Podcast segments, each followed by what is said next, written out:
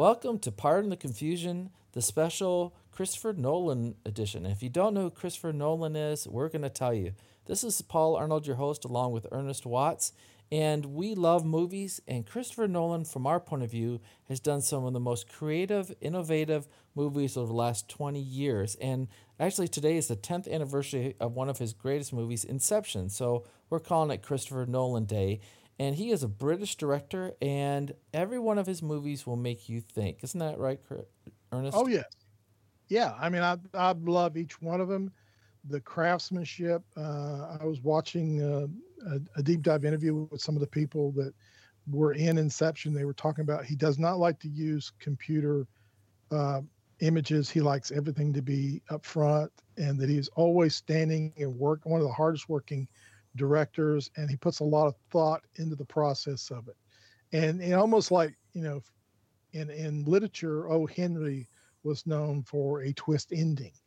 Uh, and it's almost like Christopher Nolan's known for that also. That that but it, it is fascinating that there's a running theme of fatherhood, of the family splitting, of, of the importance of family in every one of his movies. Right. And it's a good time for you to go back and watch some of these movies because we're in home in our houses more and you could do a summer movie festival, Christopher Nolan. And um, I the last one I saw of his was Dunkirk, but I've looked through these lists and I've seen most of them, but I think Ernest has seen all on this list. So, Ernest, let's start with Inception. Let's talk about briefly, and then we'll go back to some of the other ones that are all great movies. We could spend hour on each one of these, but Inception is basically Leonardo DiCaprio trying to bend the way time works to accomplish a, a, a caper, basically, to make sure something happens. How would you describe Inception? it has been described so many ways. Interesting when he he wrote the screenplay, he had one actor in mind. He was not going to film it unless he got Leonardo to do it. And it's interesting that each one of the roles on the team, basically what they do in Inception is they go into a person's dream and they extract information normally from the dream.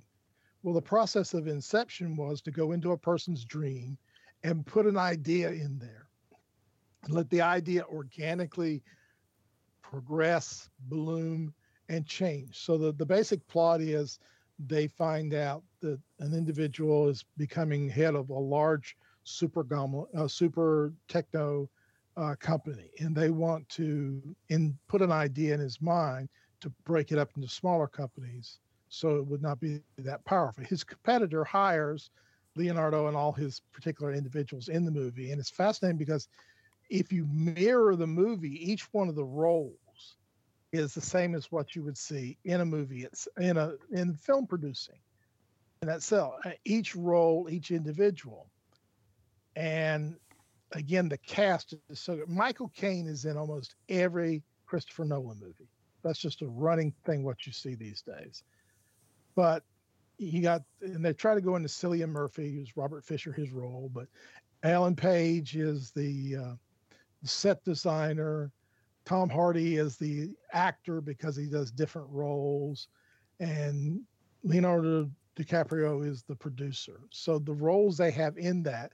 At the same time, he's dealing with.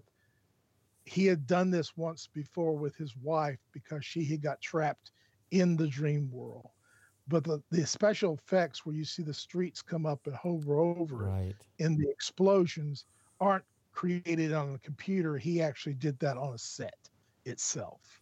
It will really stretch your mind if you haven't seen it. And then even at the end, he always leaves you a little like, do I really know how that ended, or is there there's room for interpretation? Is that one of the best things about Nolan? Oh yeah, I, I, like ambiguous endings. Uh, to make it real brief like everybody in the dream world has to have a token that only they touch and if the token continues to move uh, for leonardo's uh, particular position it's a spinning top and in the dream world if you spin the top it never stops it just continues on and on it defies the logic physics in the movie the reason he took the job was to get his children because he was set up that he murdered his wife when she killed herself because she did not want to escape the dream world. Well, at the end of the movie, he sets the top on. He starts it because he does this to always see if he's still in a dream or if he's in reality. And it wavers, but it doesn't go down. So you're kind of left with is he still in the dream world? Is he in reality? And then there are others who are saying, well, the whole thing was a creation of the guy who hired him. So it's it's I like ambiguous endings. You see that in a lot of Christopher Nolan movies. And that doesn't give away the movie at all either. I mean, if you haven't no, seen no. Inception yet, that does not ruin the movie at all. It will surprise you at so many different levels. And the Dark Knight Rises had an ambiguous ending also. Don't spoil it. Well, right? that's where we're going to next. So okay, okay. I bet out there, if there's somebody's listening, they probably know about Batman Begins or The Dark Knight because Nolan took Batman and turned it on a different edge with Christian Bale because we thought we knew Batman. We saw it different ways. We saw even, you know, um, different actors tried to play it and it was sort of faltering and he breathed new life in it and i bet most people knew that he directed those movies and they were great. I mean batman begins the dark knight the dark knight rises um, so i'm not going to spend much time on that but let's talk about um, dunkirk well, well, we, have, we have one thing about dark knight series is that even to this day he does not allow people to tell you that's a superhero uh, series and because he says he made it reality based and a lot of it is i mean the costumes the, the villains were all reality based in that respect. And him and christian bale were offered a boatload of money to do a fourth movie. And christian bale basically said if chris nolan's not doing it i'm walking away. You you know no matter what amount of money you offer right me. right. So he he conceived it as a trilogy from the very beginning the only thing that changed was the death of Heath Ledger, because Heath Ledger was supposed to be the villain in Dark Knight Rises instead of Bane, mm-hmm. uh, but played by Tom Hardy. Which actually, he's not the real villain. Don't want to spoil the movie. You'll find that yeah, out. Yeah. All right. So another one that was sort of a departure for Nolan, but because he's British, it makes total sense. Dunkirk is a wonderful story or a gripping story about how all the British and Allied troops were trying to get back to England from um, Europe because the Nazis were coming and they were winning and they were winning and winning. This is way before D Day. This is way before the beaches of Normandy. And they had to find a way back. And if they don't find a way back, they're all going to be killed on the shore. So, British government sends any type of ship or anything toward the coast to try to save people. And the way that Nolan patches together or uses time to patch together different um, storylines at the same time was so effective that you felt like you just got to see this huge movie from different angles and so beautifully shot. And you're not going to watch that movie and leave thinking, wow, it was great, you know, the British won. But you're going to think, wow, that the people who lived that time had to go through something really extraordinary. And I thought it was almost Nolan's uh, love movie toward his own country. I mean, it was it really was stirring. It was so beautifully shot. What was your impression of Dunkirk? Uh, again, wonderful mechanism. There was three different time periods: 24 hours before the evacuation, uh, one day before, and a week before. But there, he got some great performances, and again, the theme of family uh, Mark Rylance did a great job. He's the gentleman on the boat with his son. Mm-hmm. And not to the end of the movie, you find out what motivates him, which was family. Mm-hmm. Kenneth Branagh is the Star Wars commander who's evacuating his troops under the bombs going off. And in the end, Tom Hardy, which a lot of people did not know he was in the movie till the end because he's wearing a mask. Yeah. He's the pilot on the plane. And Cillian Murphy, who does a great job as this cowardly individual who's who's trying to avoid, who's trying to run away. I mean, just great performances by all of them. And again, the time-based period. And yes, he did get Michael Caine. Michael Caine is the voice on the airplane of the commanding officer. So he worked Michael Caine in there. He's actually got him. He came, brought him in for one day for the movie exact coming out, Tenet. So mm-hmm. uh, he always likes to. It was like his his go to guy on all most of his movies. Mm-hmm.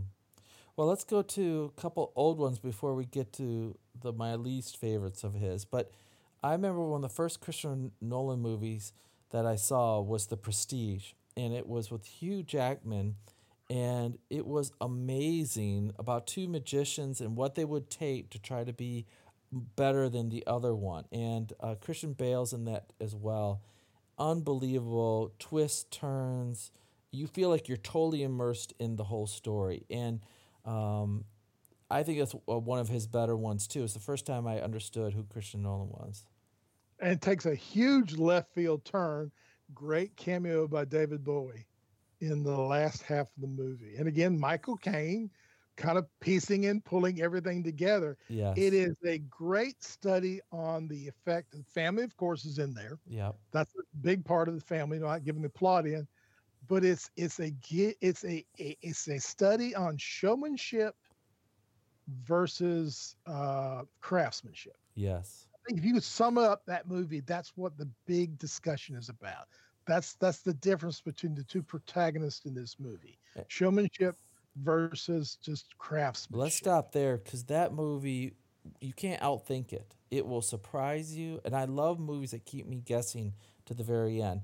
Now, another one that came out was Memento with Guy Pearce, uh, and he only can remember the last few minutes as he goes through life. And if you have family members that have memory loss, this will hit you in a in a uh, a very strong manner. But it it really sets the movie in a different frame. Like we always think, oh, we know what's happening, but what if you were in this guy's place? I don't think it's one of his best movies, but it still is effective. And he has to write little clues on his arm because the uh, amnesia is, is only allows him to remember the last 20 last 30 minutes. Yeah. so and there's a big twist at the end again uh, in this. And unfortunately michael caine's not in this one. But guy pearce who's kind of an underrated actor who's kind of fell into playing villain roles of late uh, kind of covers the whole it's a great acting job. When you see it at the end and you understand what you have watched for the last two hours, you really appreciate what Nolan was able to do and what uh, Pearce was able to do in that particular part. And when you watch a Christopher Nolan movie, you don't think this is gimmicky because it may sound gimmicky as we describe it, but it doesn't feel gimmicky when you're watching it. Now, one that he's done, I don't remember. Oh, I do now remember where. okay, now Interstellar. Let me just go that way. All Matthew right, all right, all right. Matthew McConaughey is trying to go through and save the world through because the world's going to end and it's toward the future and he's an ex uh, space pilot and he has to go in the basically go back in travel time and then his daughter is part of it too and I don't want to give it away but if you like physics if you like to think about big concepts and what could be um, the reality of America in the future, I think all these things. And then the relationship between him and his daughter is very strong in here. But where is Michael Caine in this? I'm trying to remember. He's the uh, doddering old scientist. He's Anne Hathaway's father. Ah, He's the one who comes up.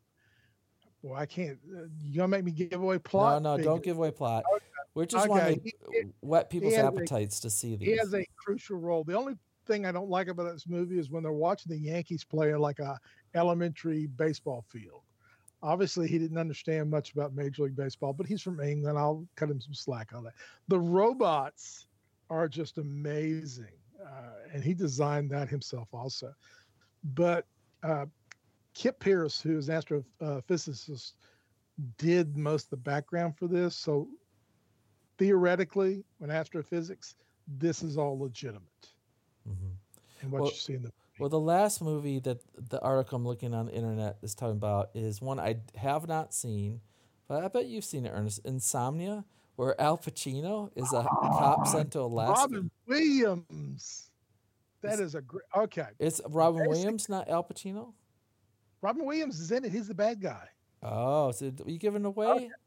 Well, well, you know that the first five minutes of the Oh. movie. Okay, Al Pacino is a police officer who accidentally kills his partner, who was dirty, and he is assigned to a murder case above the Arctic Circle, uh, in which a young girl was killed, and basically very early in that, uh, Robin Williams knows that he has committed murder and kind of toys with him. Robin Williams killed the girl, but he is a crime writer, so he has covered his tracks entirely. You have the idea this is the summertime, so there's 24 hours of sunlight. That's where the insomnia comes through because the sun is out all the time. Pacino cannot sleep. He boards up the windows. Lack of sleep, he starts making judgmental behaviors. Mm. And Robin Williams does this wonderful turn as an evil, evil person mm. As the killer and toys with him the entire movie and actually makes him a partner because the information he knows. Mm. It is, if you haven't seen it, I would highly recommend it. Uh, if all you know of Robin Williams is his comedy roles that he did, uh, you know, this is a different turn. It shows that he actually was a very talented uh, actor, yeah. not just a stand-up comedian. So well, yes, I would highly recommend it. Well, let's wrap it up, Ernest. I hate to do this to you because you love movies. What is your favorite Christopher Nolan movie? Oh, it's Inception. It's, it's Inception. Every time I, one of my real guides for a, a movie that I like is if I see it, you know, you're scanned to the channels, you know, nothing's on, and it's on, you watch it to the end every time it's on. And I see something different every time. And again, it's just artistically well done. I like ambiguous endings. Uh, Dark Knight Rises had an ambiguous ending. I, I remember my brother left early and he was lamenting the fact that a major character died. And went, dude, he didn't die. Uh, that person did not die you should have stayed to the end of the movie. and also, there's a new superhero who's introduced at the very end of the movie. Never leave a movie early. But Inception is just excellently done. That was a period of time when uh, Leonardo was doing movies where all his wives died. Every movie he did, his wife died. Mm-hmm. Shutter Island, Inception. There was another one I can't think of uh, where his wife died in the movie. So people kind of read it into it. That's kind of a, a thing with him but again, it's it's perfectly done from the beginning mm-hmm. to the end, uh, and and you really don't know what you're seeing.